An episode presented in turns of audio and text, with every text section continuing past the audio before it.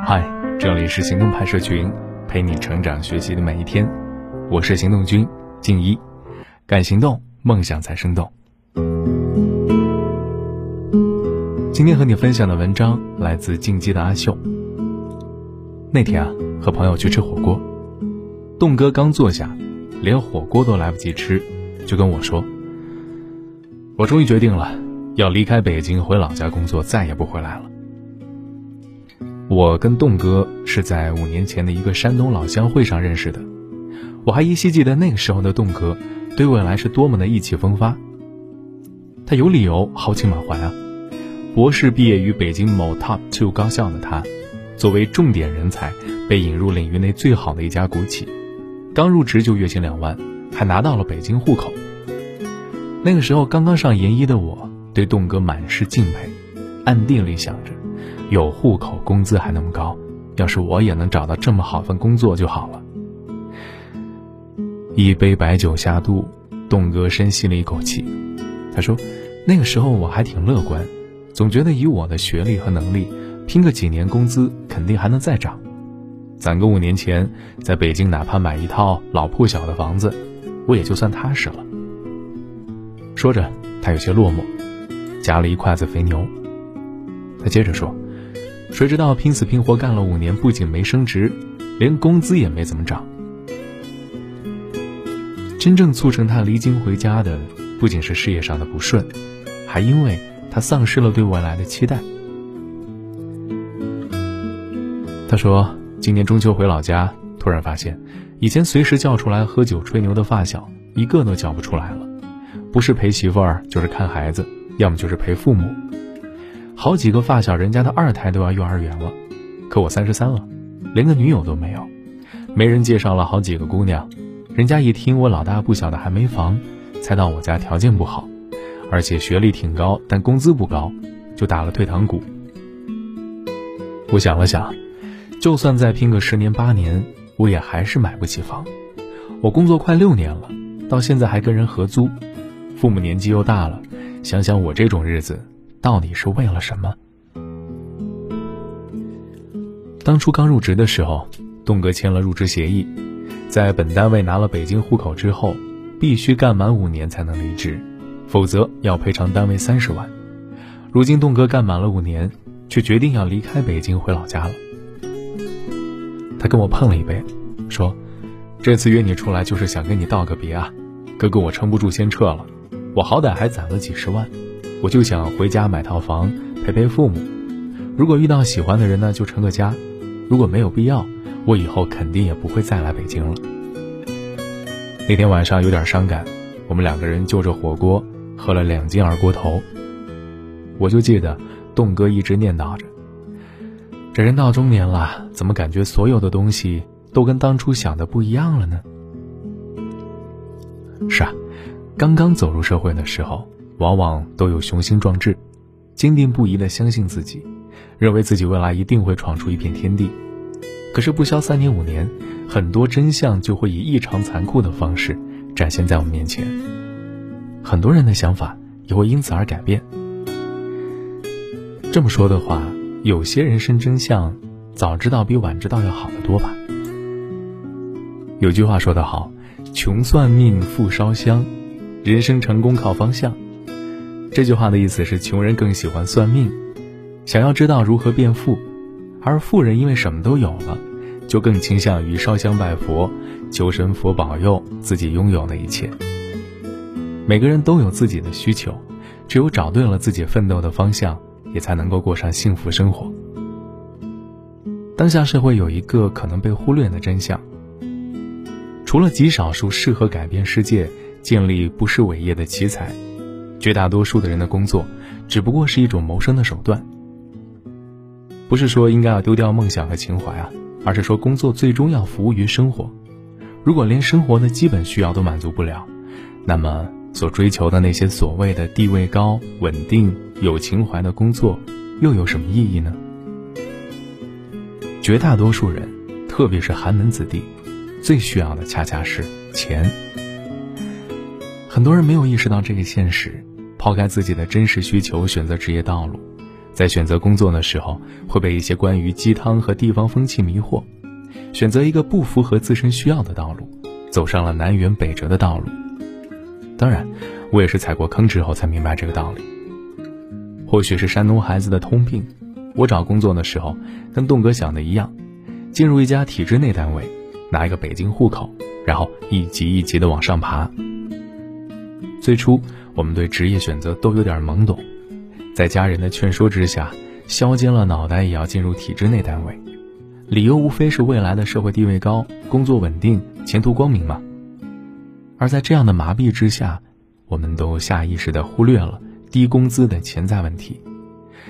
想着凭着我们的学历，未来一定会越来越好，甚至还放弃了一些高薪工作。在这个处处要花钱的世界，寒门子弟有什么资格不谈钱呢？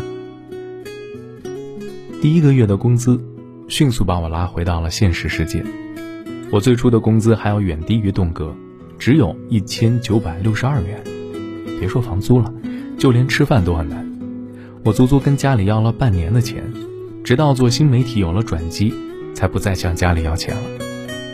我以前跟家里讲过啊，最惨的时候把公交卡、饭卡、银行卡里的钱全部加起来才五十多块。还有一次去空军总医院看病，身上连三百块都凑不出来，我才意识到这条路怕是真的不适合我。如果想要人生破局，那我就不能在我体制内拿着几千块度日，而是要想办法找个赚钱的工作。所以尽管同样签了入职协议，规定拿了户口之后六年内离职要赔偿二十万，我还是义无反顾地离职了。与其在错误的道路上浪费生命，还不如拼一把，拼或许有机会，不拼就一定没机会。在成年人的世界里，没有容易二字。人到中年，越来越理解这句话。这并不是悲观论调，而是以理性中立的眼光看待世事，既不过度悲观，也不过度乐观。因为我发现，我们容易把问题想得过于简单，特别是对利益攸关的事儿，自然地保有一份乐观。在年轻人当中，这种乐观特别常见，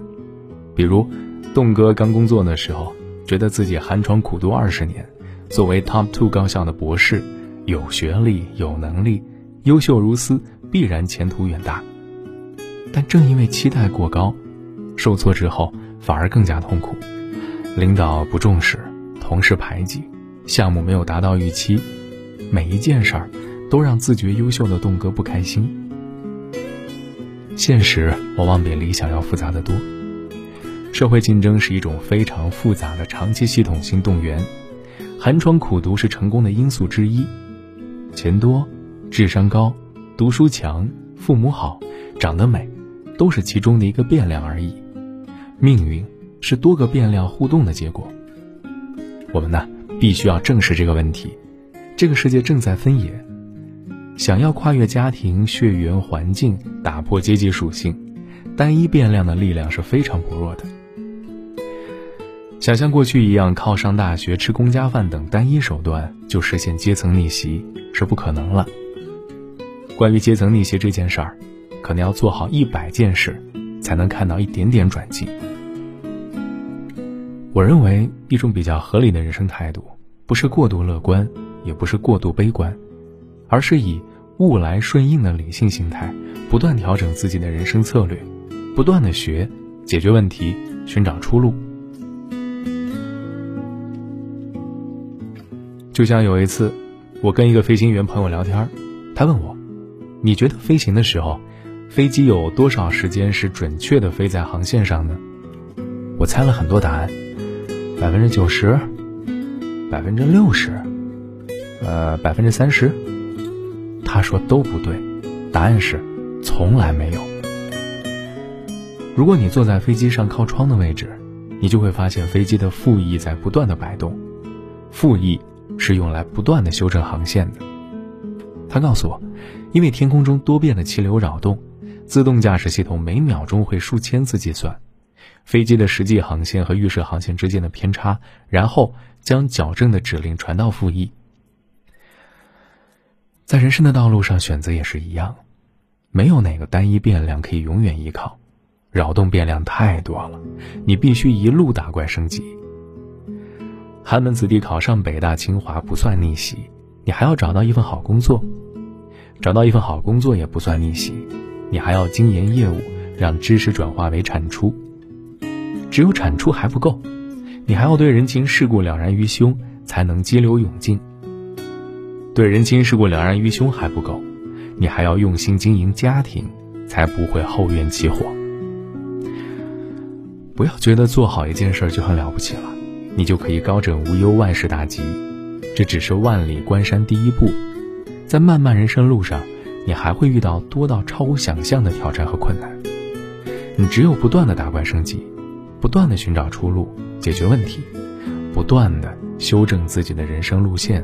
才有可能找到破局之路。有时候让人感到精疲力尽的，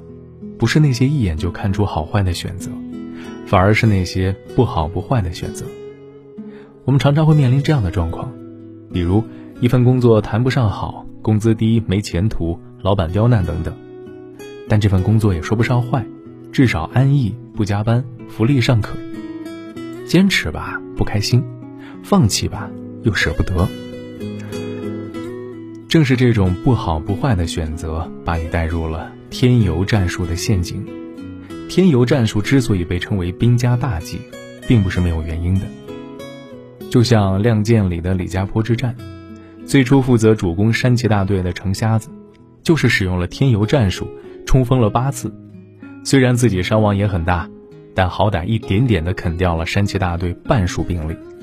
但反过来想想，如果程瞎子想要拿下这个山头，至少还需要八次冲锋，才能够完全打垮山崎大队。以这样的效率，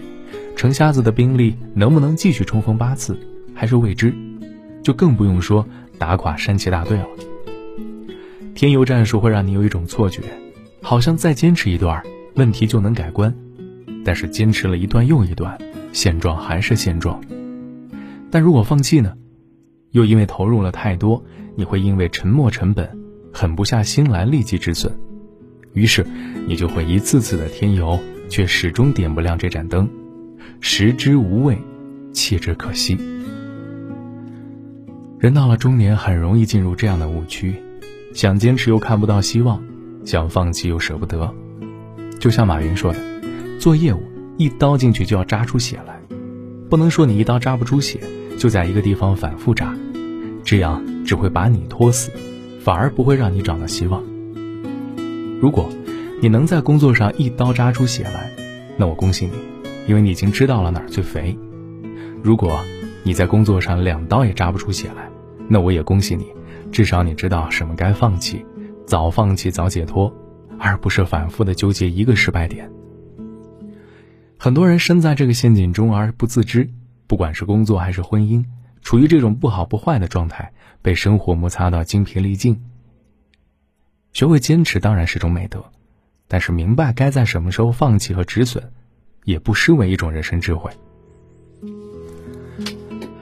这人到中年了，还应该明白哪些道理呢？第一，发展空间很重要，但如果带不来钱，那就不重要。很多鸡汤会劝你选第一份工作的时候，不要太看重钱，而是要看重发展空间。但如果你是寒门子弟，我必须要提醒你一句，就算真的有所谓的发展空间，如果未来带不来钱，那就啥也不是。更何况很多所谓的发展空间都是画饼。第二，远离总是谈理想，对钱避而不谈的老板。我们上班就是为了赚钱呢，如果老板总是以情怀理想为由拒绝谈钱，那就尽早远离这样的老板。第三，工作最终是要服务于生活。经常看到有人说，我宁愿赚的少一点，也要找一份稳定的工作，我宁愿赚的少一些，主要是想学一些东西。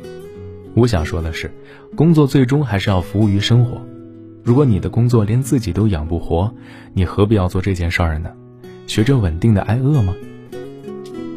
第四，不要总是强调出身论。如果说阶层逆袭是要受制于多变量，那么总是强调出身论、后台论没什么意义，因为人生是在不断变化的，出身好有后台的富二代，当然出发的时候更轻松，但也不代表你没有超车的希望啊。毕竟白手起家的比尔盖茨、马云要比富二代王思聪更有钱，对吧？从这个角度上来讲，如果你没有好爹，学历不好，工作不好，那也别气馁，毕竟人生路长着呢，与其懊恼沮丧，还不如想想该怎么解决问题。第六，世间只有一种铁饭碗，不是你在一家单位里有饭吃，而是你足够牛，到任何一家单位都会有饭吃。第六，什么时候你应该思考离开的问题？当你在这家单位学不到新东西的时候，你不需要解决任何新问题，只需要用旧的经验和技能拼手速的时候，你开始停止焦虑并心安理得的偷懒的时候，你就应该思考离开的问题了，因为你在这家单位已经不会有任何成长。第七呢，遇到反复尝试都做不成的工作，不管前期有多少投入，都要想办法尽快止损。但这并不意味着你一败涂地啊，只是意味着你不适合做这件事儿了。第八，在某个阶段逃避也是一种自保，这不是让你完全的逃避，而是请你保持觉知，等到力量足够了，再去面对和解决它也不迟。第九，降低对未来的预期，你会从容得多。未来并没有那么美好，也没有那么不美好，不要觉得自己有多么优秀和特别，因而就对未来抱有不切实际的乐观。你要知道，你跟别人没有什么任何实质的不同，你必然会遇到挫折，这些挫折可能能解决，也可能不能被解决。降低对未来的预期，当你遇到挫折的时候，就不会太过于痛苦。第十，不要太为难自己，如果不行，就算了，因为一切都会过去。好了，今天的文章就先到这儿了，你可以关注微信公众号“行动派 Dream List”， 还有更多干货等着你。